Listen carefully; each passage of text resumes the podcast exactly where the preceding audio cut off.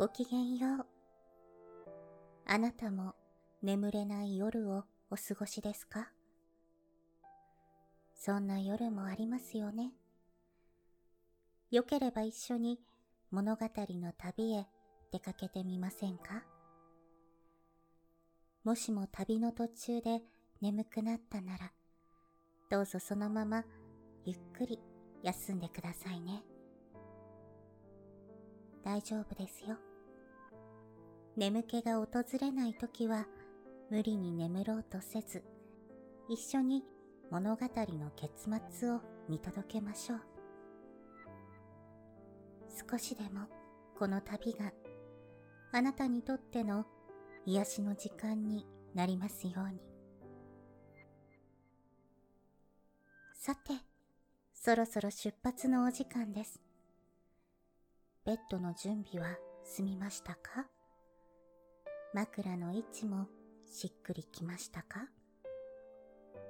さあ、目を閉じて。物語の扉を開けましょう。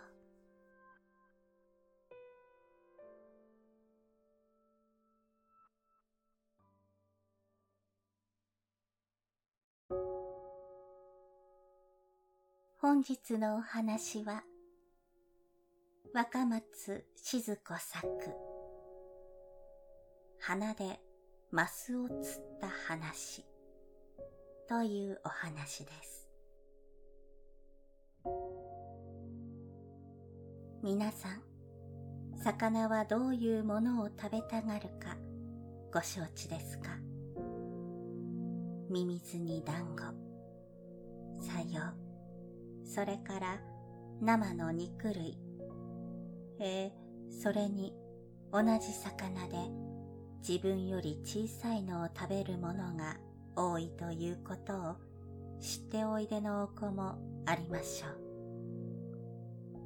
ほら、クジラがイワシを追っかけるということもお聞きなすったでしょう。それからサメなどのような大きい魚になりますと、随分人間を飲みかねないのですよ。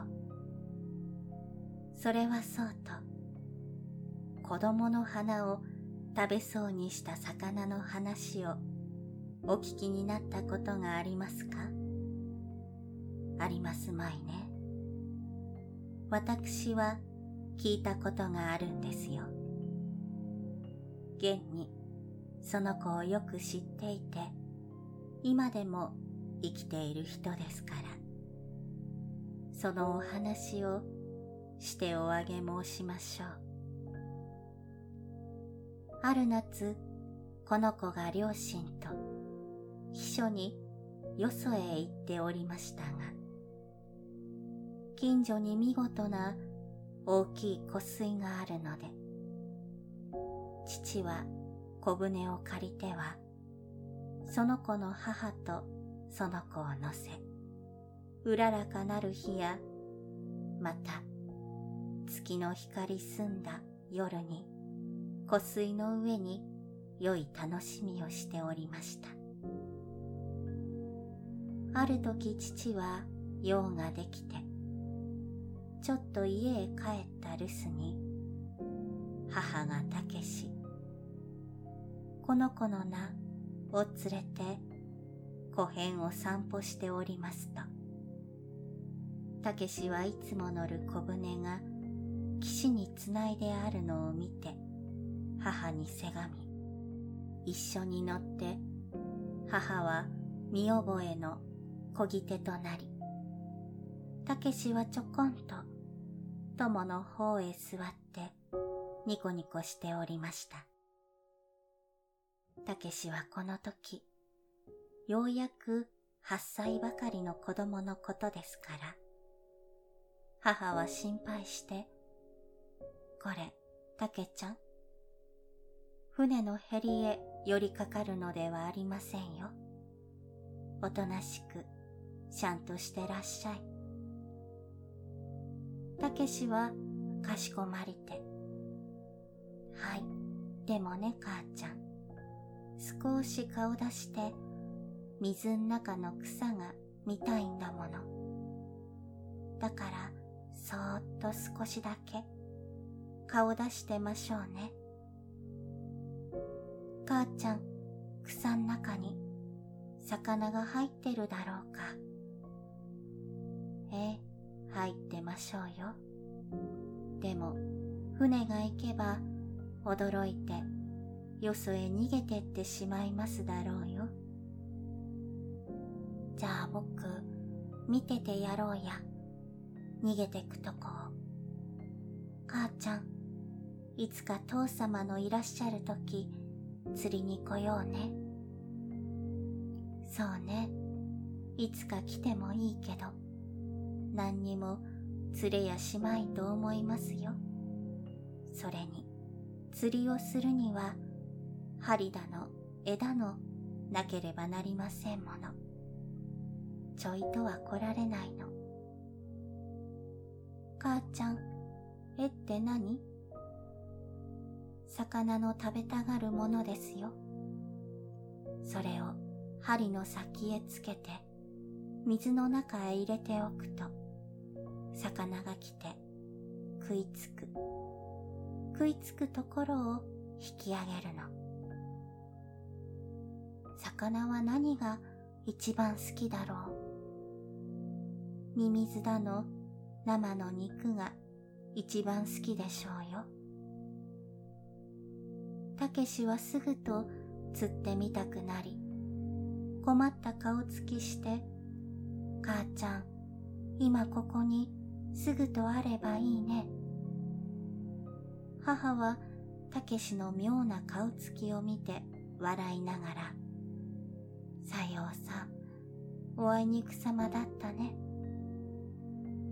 それとも、たけちゃんが自分の肉でも切ればあるけど、ほほほほほ。たけしは一層困った顔になり、でも、あのたんと切れば、痛いや、嫌だ嫌だ、と言いながらも、そこらにもしや魚が来ているかと、なおひときは湖水の表へ顔を差し出して、しきりに眺めておりましたが、見えるものとでは自分の小さなぽっちゃりした丸顔の水に映るところばかりでした。しかし魚が目に入らなかったたけしの顔は、かえって魚に見つけられました。ちょうどここへ通りかかった。ではない。泳ぎかかった。湖水のヒレ仲間に名を知られた。老成なマス殿が。お腹のすき加減といいうまそうなものが水の表に見える具合といい。こらえきれなかったそうで。年がいの分別がちょっとどこやらへ行きまして、大口を開きながら、思い切ってぴょいっと飛び、うつむいて余念のないたけしの孫芋のようなお花へ食らいつこうとする。マスの口がぴしゃりと閉めると、たけしの口が大きく開いて、怖いのと痛いので、わっと一声叫び声を漏らしました。たけしは容赦なくぐいっと頭を引っ込ませる。増殿も飛んだ粗相をしたと気がついて食いついたところを離すその途端にパシャリと落としてマスは船の中の虜となりました。ほら大変。母もたけしも驚いたことと言ったら、跳ねるやら、蹴るやら、もがくやらで、400目もある魚のことですから、船も揺るぐばかりでした。母は思いがけなく入った邪魔者をどうかして放り出そうと思うより他の考えもなく、どうして出してやろうねいと困った声で言いました。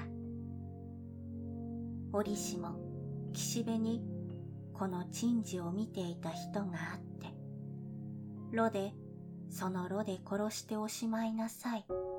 頭を殴っておやんなさい。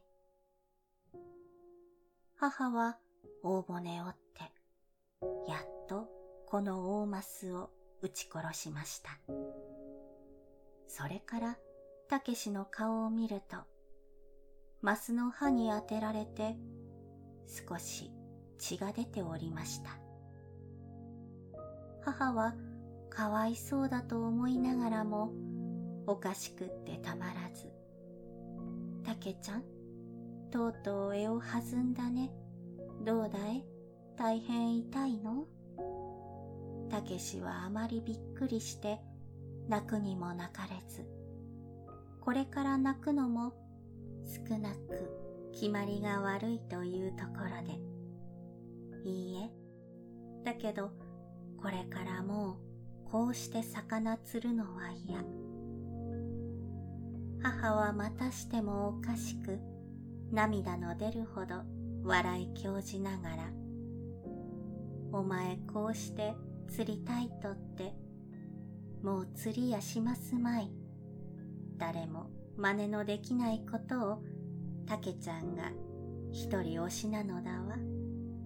昔から子供の花を食べようとした魚の話はないようだ。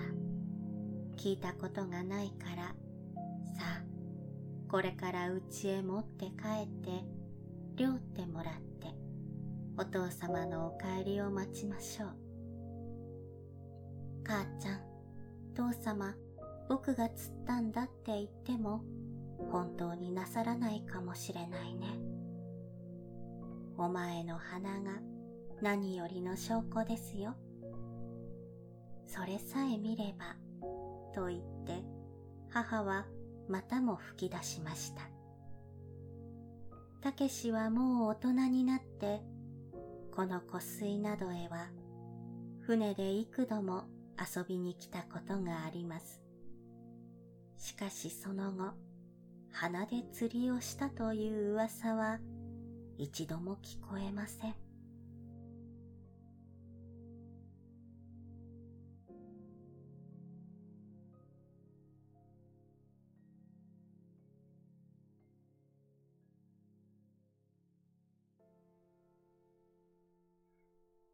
本日の旅はここまでです。夢の旅路には行けましたか？どうかゆっくり休んでくださいね。明日があなたにとってより優しく、心地よい世界でありますように。おやすみなさい。良い夢を。